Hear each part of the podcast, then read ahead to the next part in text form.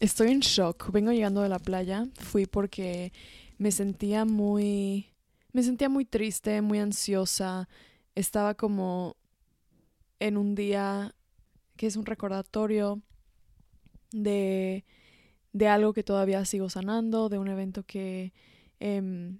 me impactó emocionalmente. Entonces fui a la playa, me senté y era sunset, entonces fue como súper bonito, se sintió como todo un ritual, como llegar, como toda triste, em, buscando consuelo y estuve ahí sentada varios minutos. Creo que más o menos fue una hora. Siento que fue una hora, pero ni idea, no tenía mi teléfono, pero estaba sentada y fue hermoso porque me puse a respirar, luego me puse a meditar, nada más cerré los ojos y estaba concentrada en mi respiración, la verdad no fue mucho más que eso y me empecé a sentir mucho más calma, como que poco a poco iba como mi pulso se iba tranquilizando, mis latidos se iban calmando porque en verdad estaba súper ansiosa. Entonces, literalmente, en cuanto abro los ojos, alguien atrás me dice que, oye, y volteo, me dice que, oye, em, te puedo tomar una foto, es que te ves como si pertenecieras aquí, como muy parte de todo esto. Así me dijo. Y yo me quedé como de, wow, qué bonito. Y le dije, obvio, sí, por supuestísimo que sí. Y sí, las fotos están muy zen, la verdad. Creo que esa fue como la vibra que traía en ese momento porque me encantó llegar súper triste y me fui como toda tranquila, flotando. Aquí seguimos en cuarentena, en encierro total en Nueva Zelanda. Y Estamos actualmente en el nivel 4, que es el nivel más alto del encierro, y es literalmente de que llegas a sitios con cubrebocas y no puedes salir de, de lugares que no sean tu burbuja, la gente con la que vives, eh, etcétera. Entonces, como que ver que una persona de lejos me haya dicho eso, porque estábamos platicando de lejos, obviamente. Em, creo que ella traía cubrebocas incluso. Em, pero el estar conversando con una persona así como de la nada fue como muy random, pero me alivianó muchísimo, fue como súper lindo, como cambió mi energía. Pero bueno,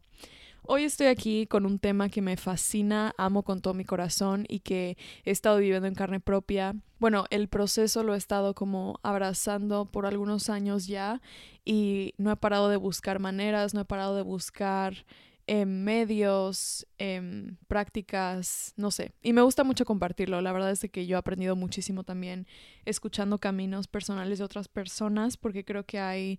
maneras, hay muchísimas para sanar. Yo no creo que exista como una sola. Creo que está muy de moda como atribuirle toda la solución a terapia, terapia, y sí, vayan a terapia y todo eso. Y estoy sumamente a favor de terapia, yo voy a terapia, sin embargo, creo que la terapia no es para todo el mundo y creo que la terapia todavía es un privilegio que no todo el mundo puede tener.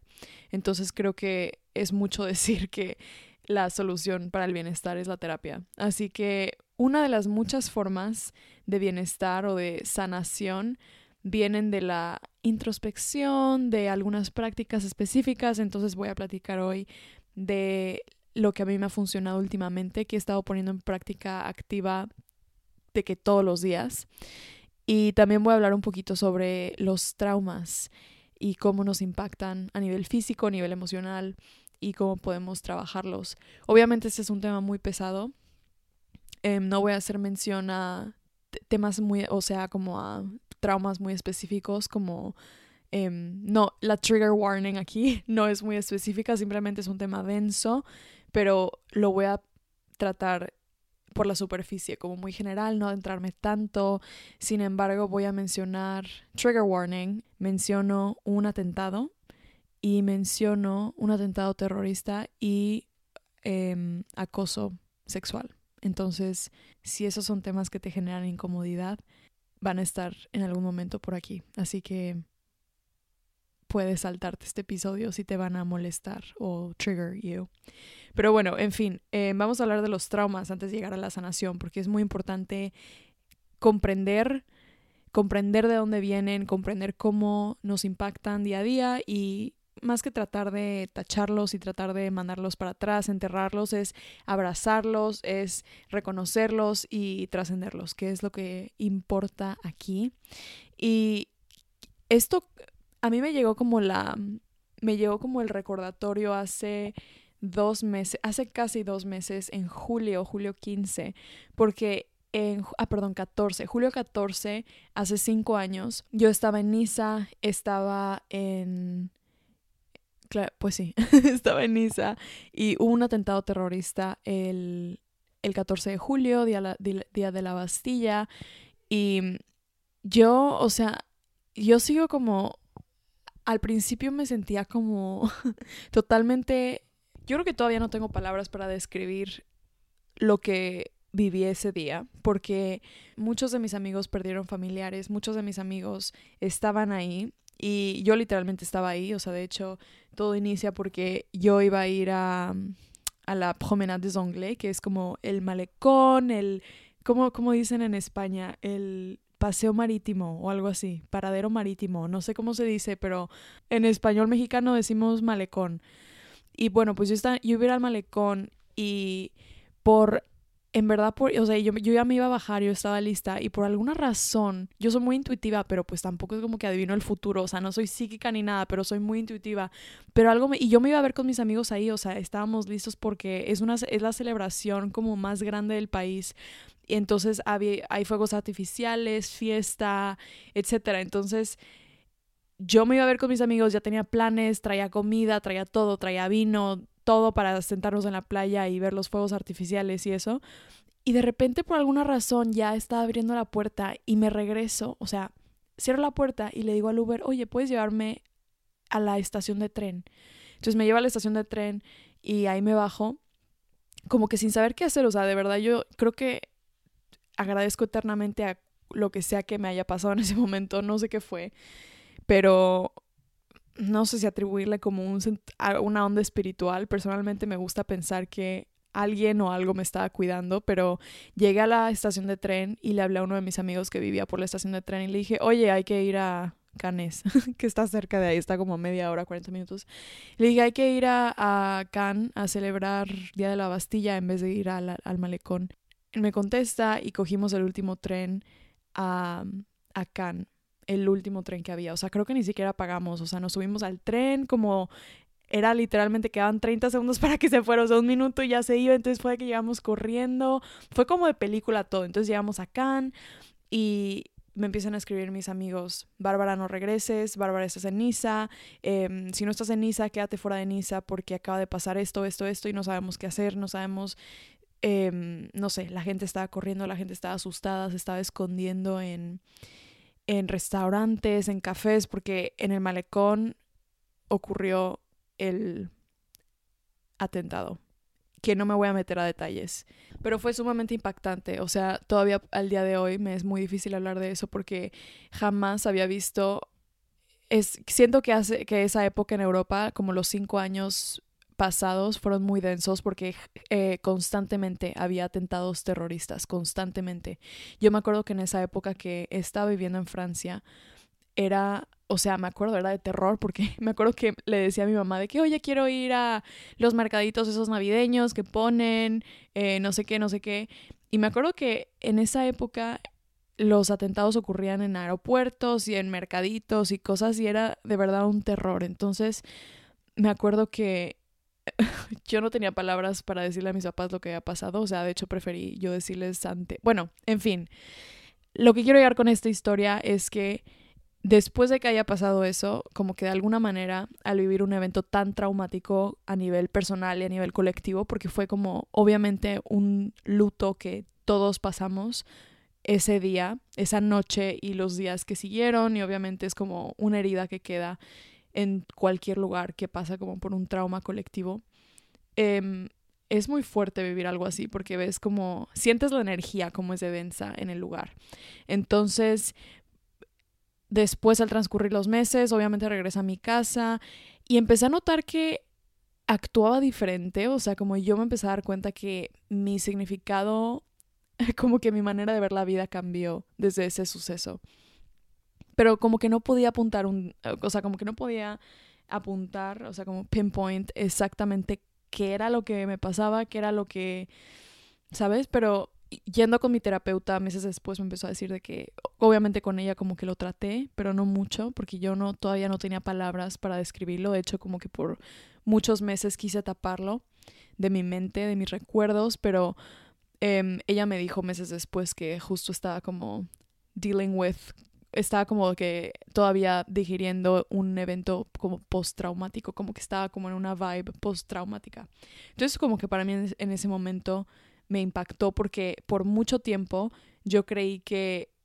yo era como inmune a este tipo de traumas. O sea, creo que colectivamente le hemos designado a este término trauma, creo que es una, una palabra muy maltratada, porque le hemos designado ciertas imágenes, ciertos sucesos que excluye otros. Y al excluir otros creo que automáticamente invalida las, las experiencias de otra persona que también ha sido fuertemente impactada por un trauma, sin embargo cree que no puede, digamos, no se siente como entitled, no, como para lo suficientemente, no sé, como que validada para decir que eso es un trauma, como para reconocerlo, porque si no se reconoce obviamente es mucho más mucho más complicado tratarlo. Entonces cuando a mí me dijo eso, a mí me impactó porque yo jamás me imaginé como que pues yo iba a pasar por una experiencia traumática. O sea, realmente no, porque yo tengo una imagen de traumas como totalmente aparte y diferente. Y me llamó mucho la atención porque hay cosas que te impactan, o sea, un trauma es cualquier experiencia que te impacta a nivel emocional, a nivel físico, eh, a, nivel mental obviamente, y se manifiesta en tu vida de diferentes maneras, con diferente cambio de hábitos, e incluso, o sea, literalmente altera la química del cerebro, o sea, libera diferentes tipos de, químicos, adrenalina y todo ese tipo de, de cosas, cortisol, etcétera. Y mm, honestamente no, no soy la mejor como source científica de los traumas, así que pues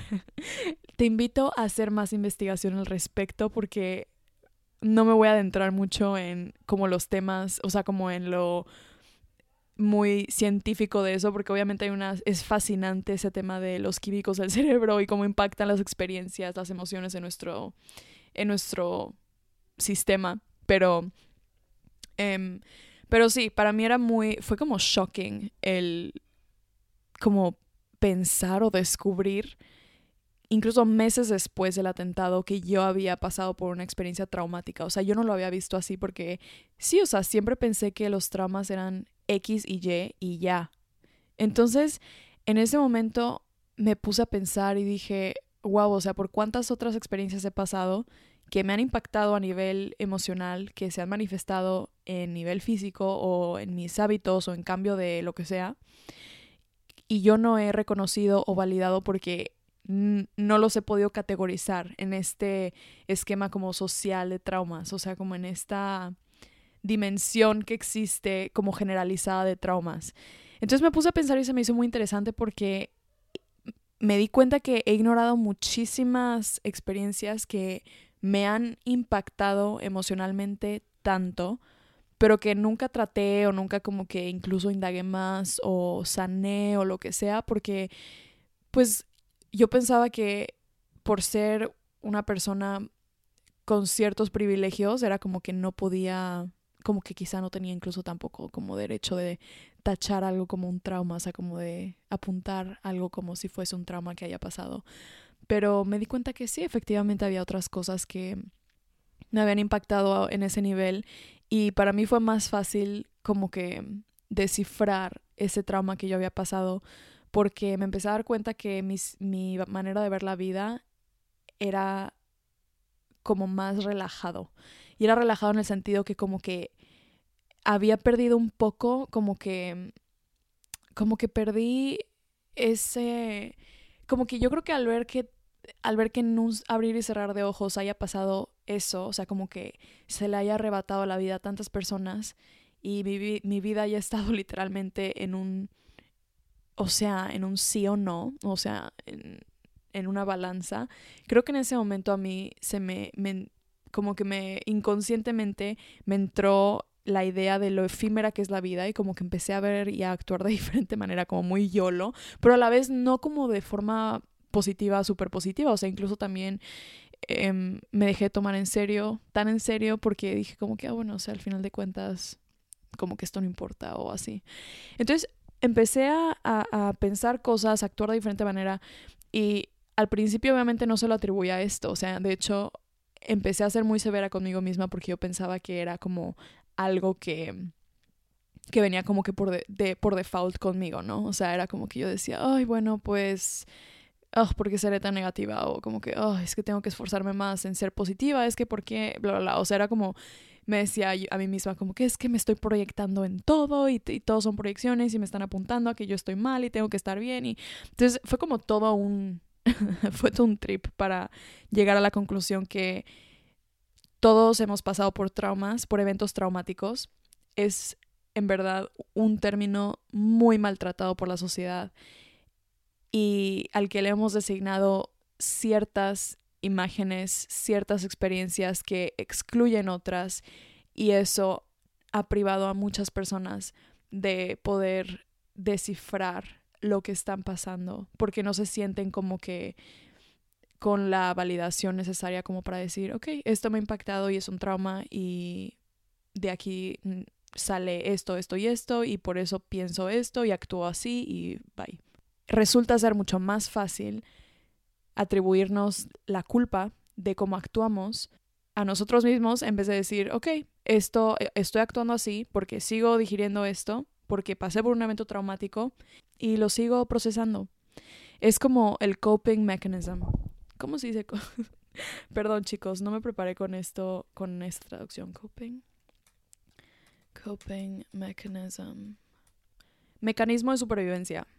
Ahí está. Ok, entonces todos los días estamos manifestando este mecanismo de supervivencia que me gusta más como suena en inglés porque no sabía que literalmente refería, se refería a la supervivencia. Pero es como literalmente esta parte como de em, nuestro cuerpo sigue reaccionando ante ese evento traumático que obviamente ya pasó, pero que a nivel celular, a nivel biológico, digamos, a nivel cerebral, se, se, que, se sigue quedando, sigue ahí, o sea, es una huella que sigue ahí y el cuerpo cree que aún estamos en, en esa situación, entonces responde de cierta manera mediante estrés o mediante ansiedad o mediante ciertas maneras de actuar, etcétera, como si la situación estuviese ahí. Entonces yo me empecé a dar cuenta que, o sea, efectivamente, o sea, mi manera como de,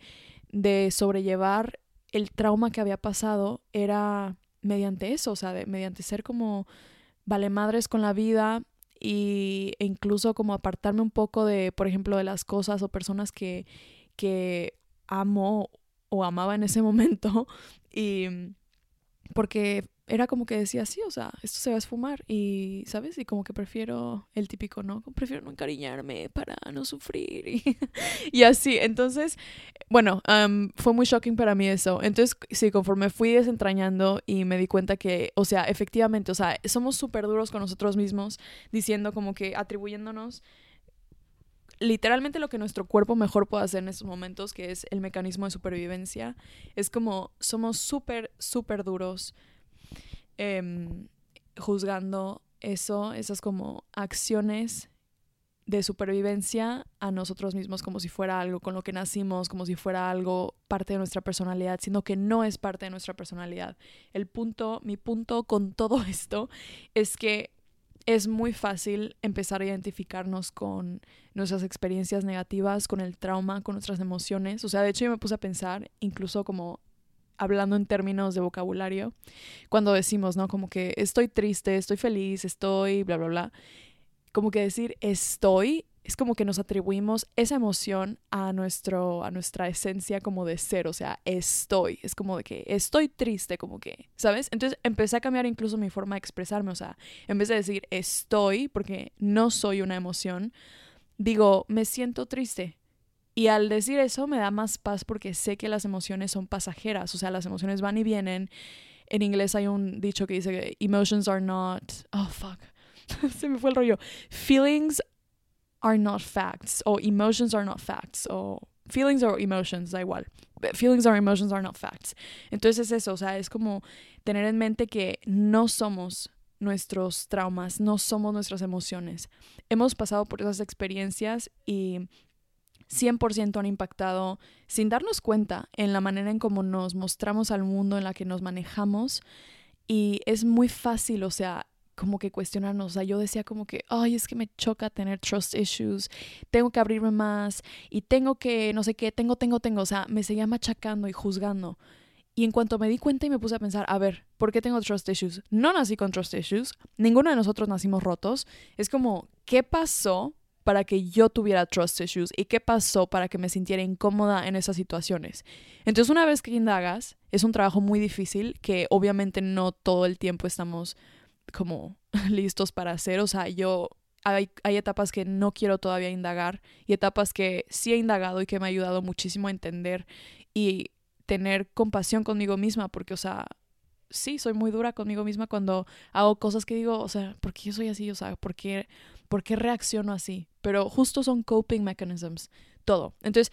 seamos pacientes con nosotros mismos y recordemos que literalmente, o sea, todo el mundo está coping, literalmente todo el mundo, a menos que lo hagas consciente y que lo trabajes y abraces esas partes y mm, empieces incluso a sustituir, no sé, acciones o lo que quieras con eso,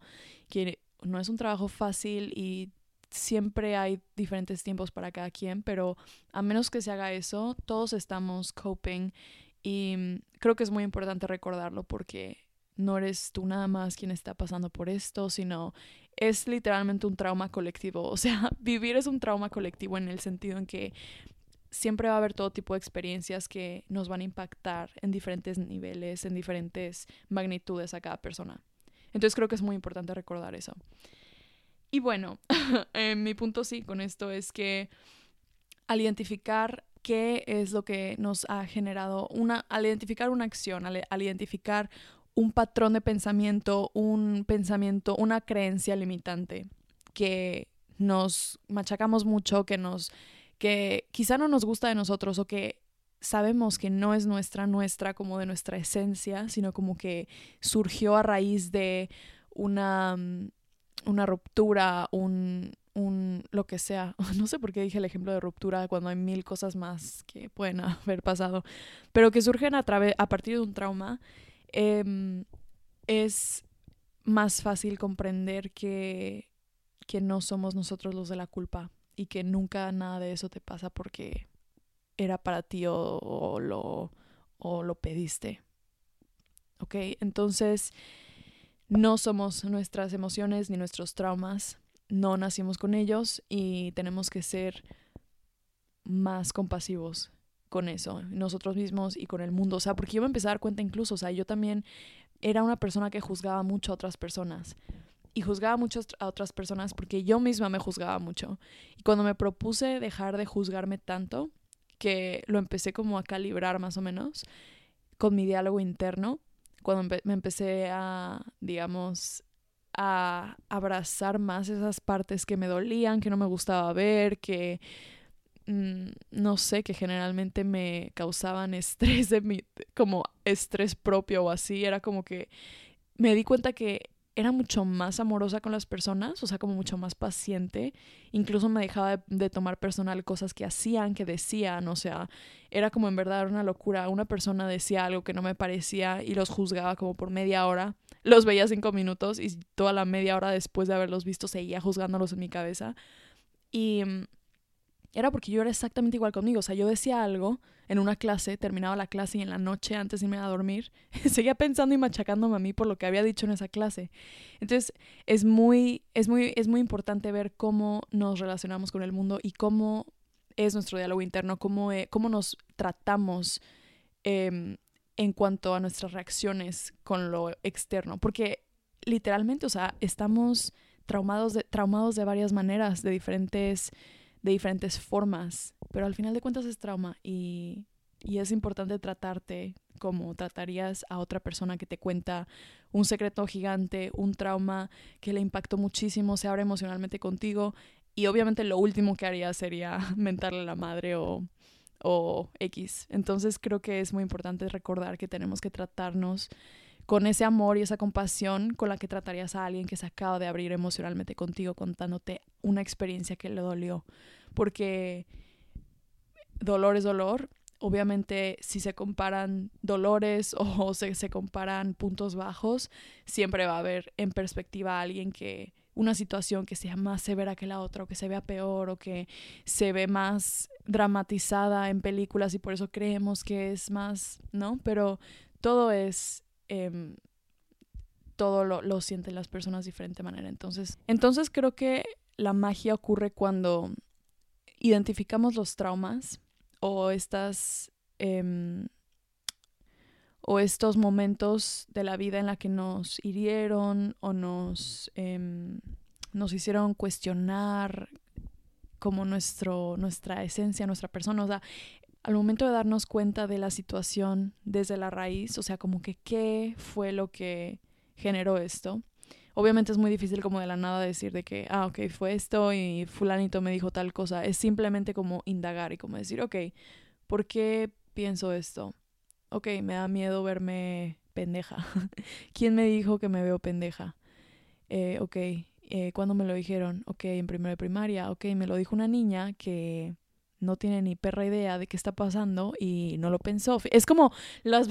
vas, desmantelando las ideas, o sea, las vas desentrañando. Entonces, el punto de todo esto es,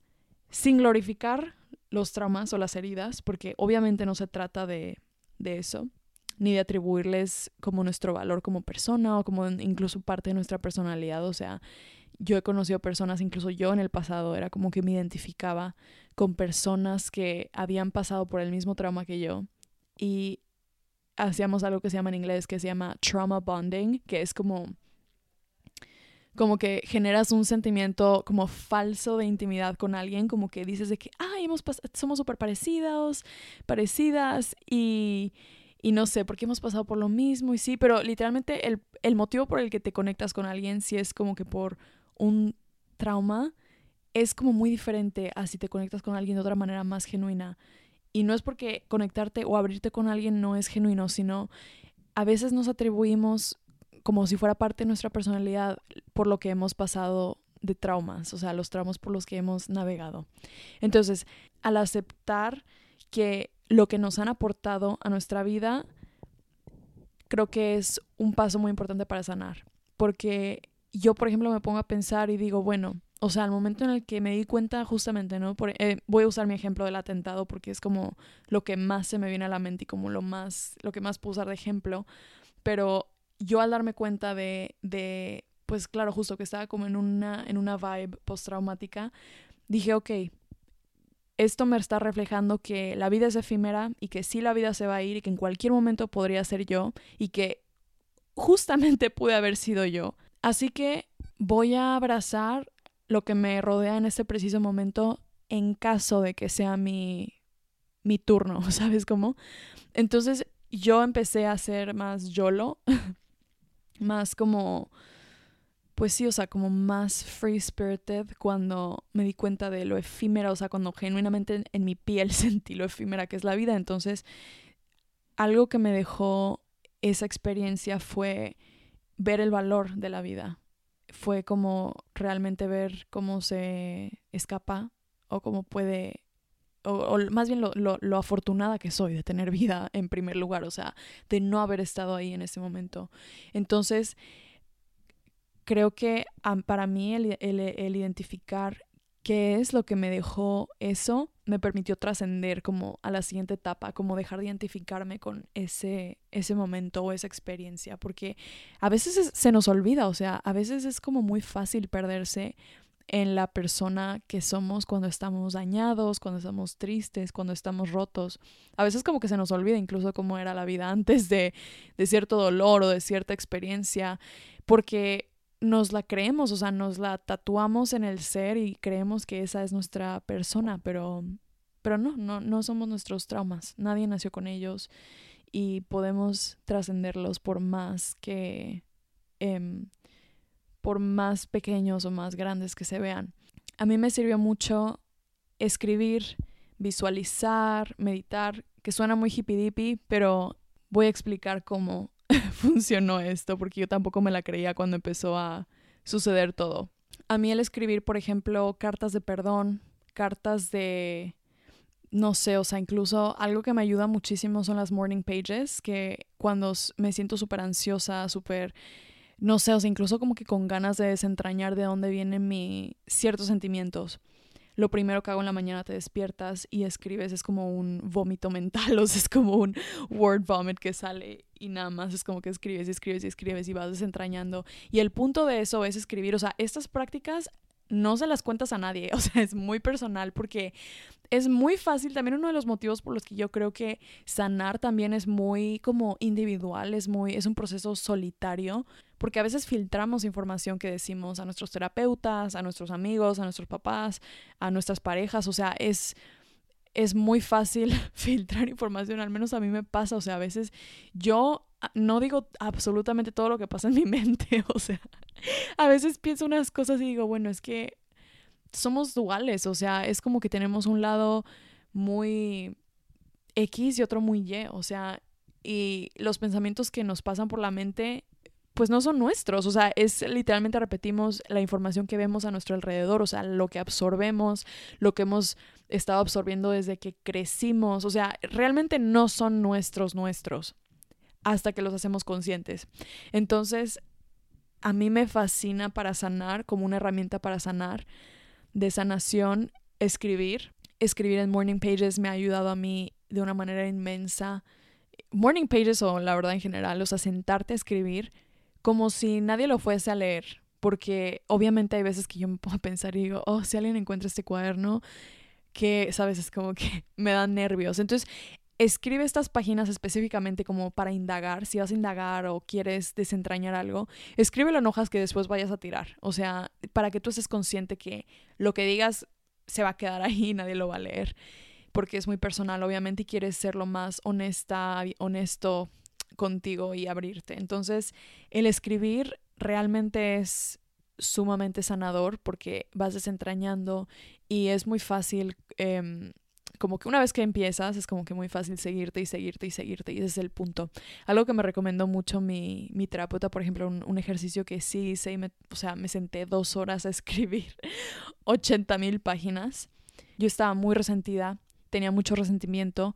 a raíz de una experiencia traumática que pasé.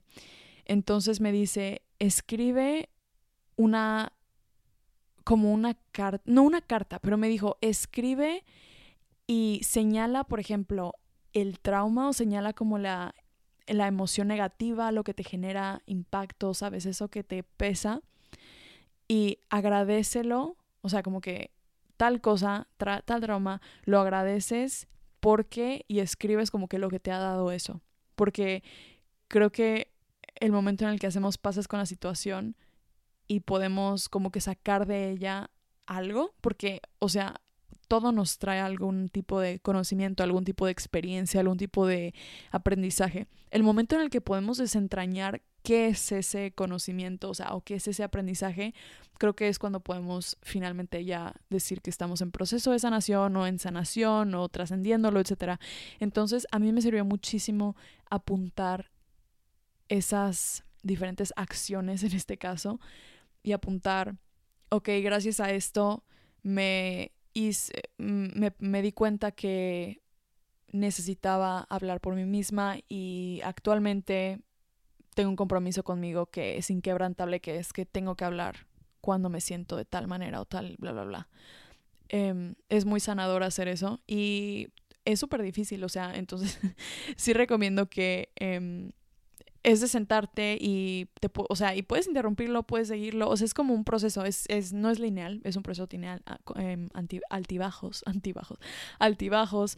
em, pero es súper, súper useful, súper útil. Otro ejercicio que hice con Clark Rose, que hay un episodio con ella, de hecho, en hablamos de sus prácticas como sex coach y sexuality, pleasure, healing, de sanación, etcétera, em, es con experiencias de abuso sexual que muchas mujeres hemos pasado. O sea, de hecho, una vez más, creo que ese es otro tema gigante que me encanta hablar, pero que hoy no quiero abordar mucho. Pero em, es, es, lo mismo. O sea, pensamos que el violentar sexualmente o el abuso sexual se ve de una forma y yo era como que la idea que yo tenía era que pasaba en,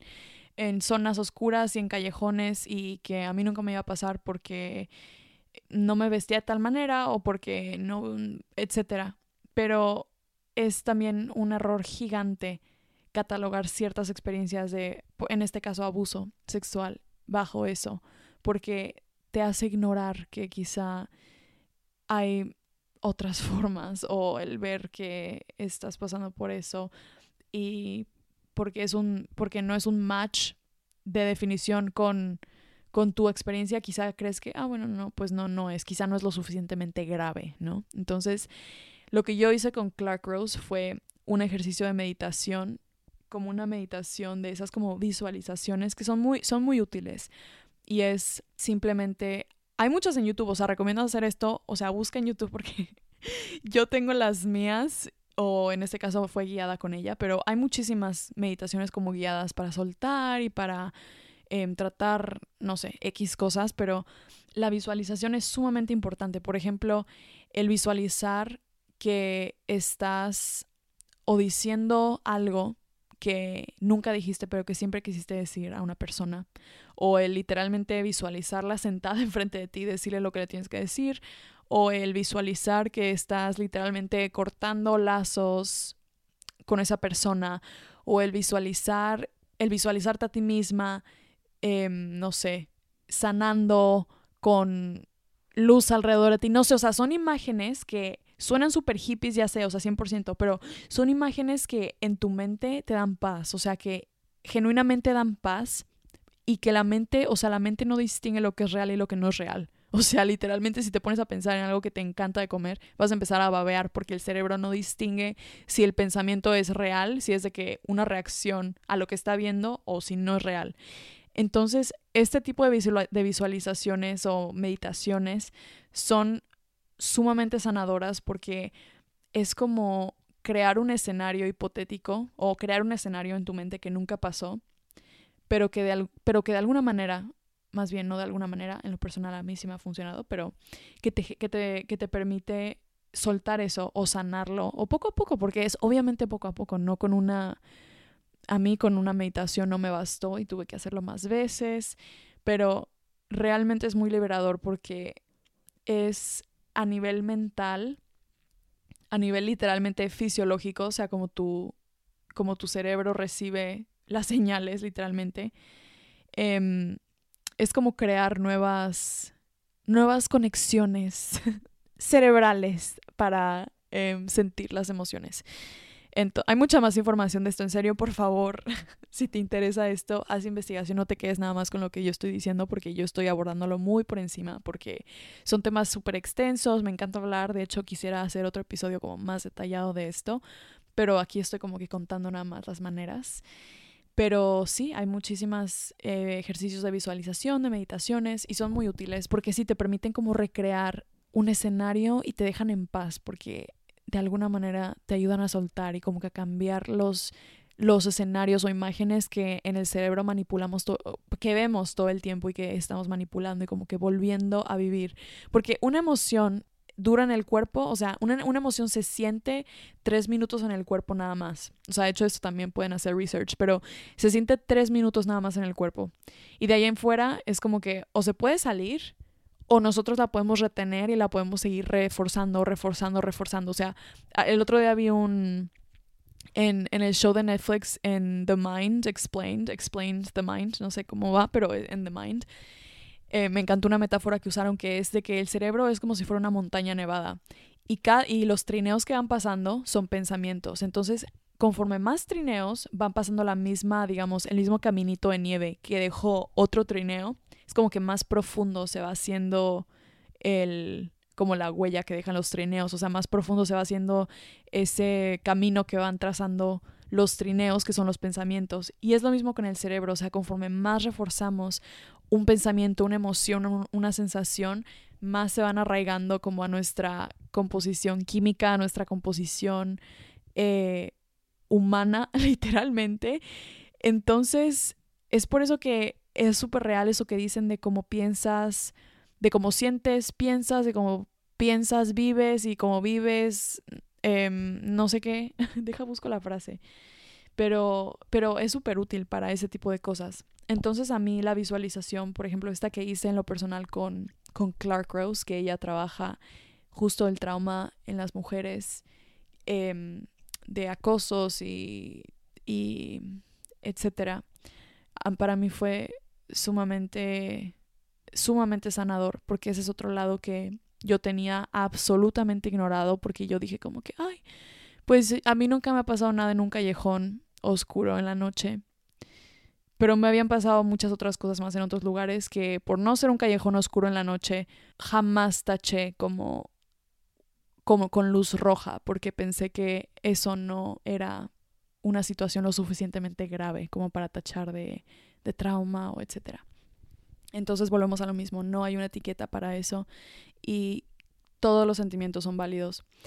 y todo lo podemos trascender, podemos aceptar lo que nos han aportado esas experiencias y qué nos puede ayudar a trascenderlas, qué nos puede,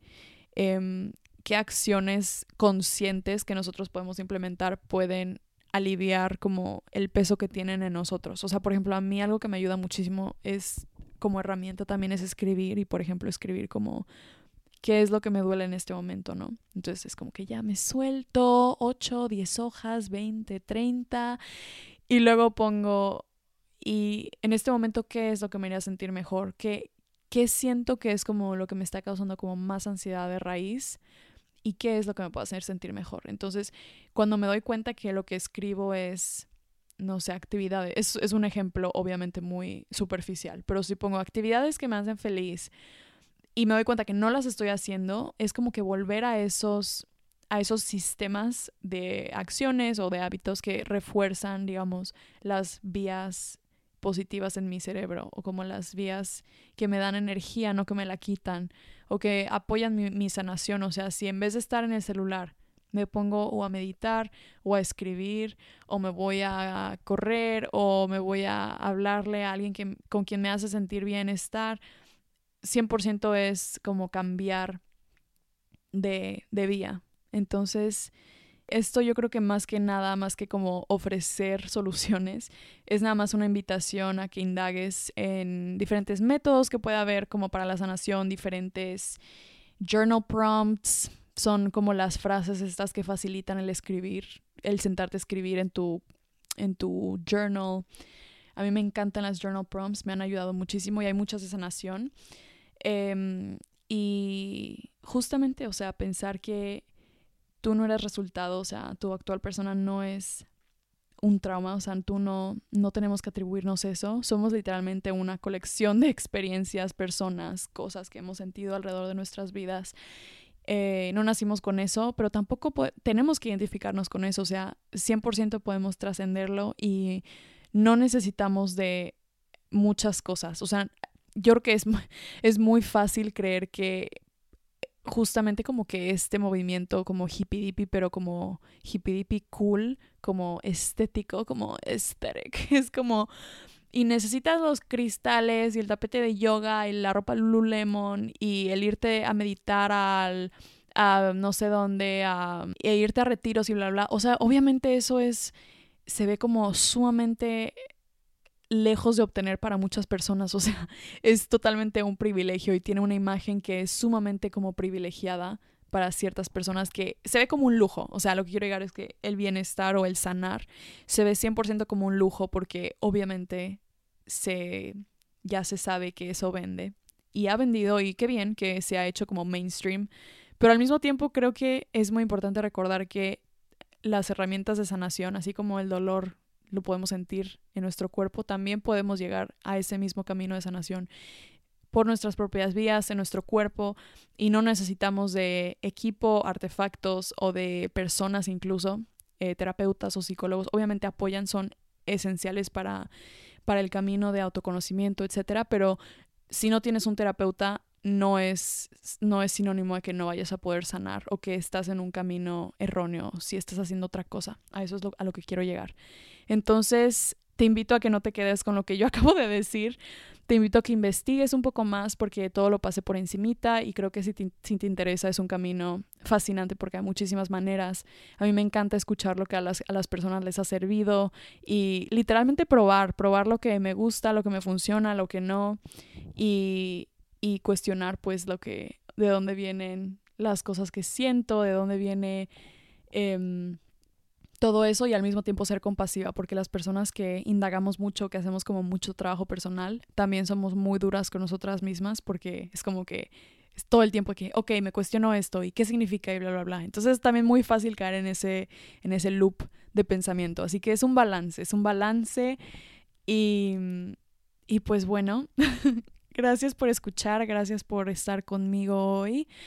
Espero que eh, este episodio te haya inspirado a ir un poquito más hacia adentro o, em, o te haya al menos entretenido escuchar lo que a mí me ha funcionado. Y sí, eh, puedes escribirme en Instagram Enamora Podcast y espero que tengas una semana fenomenal. Nos vemos en el siguiente episodio. Chao.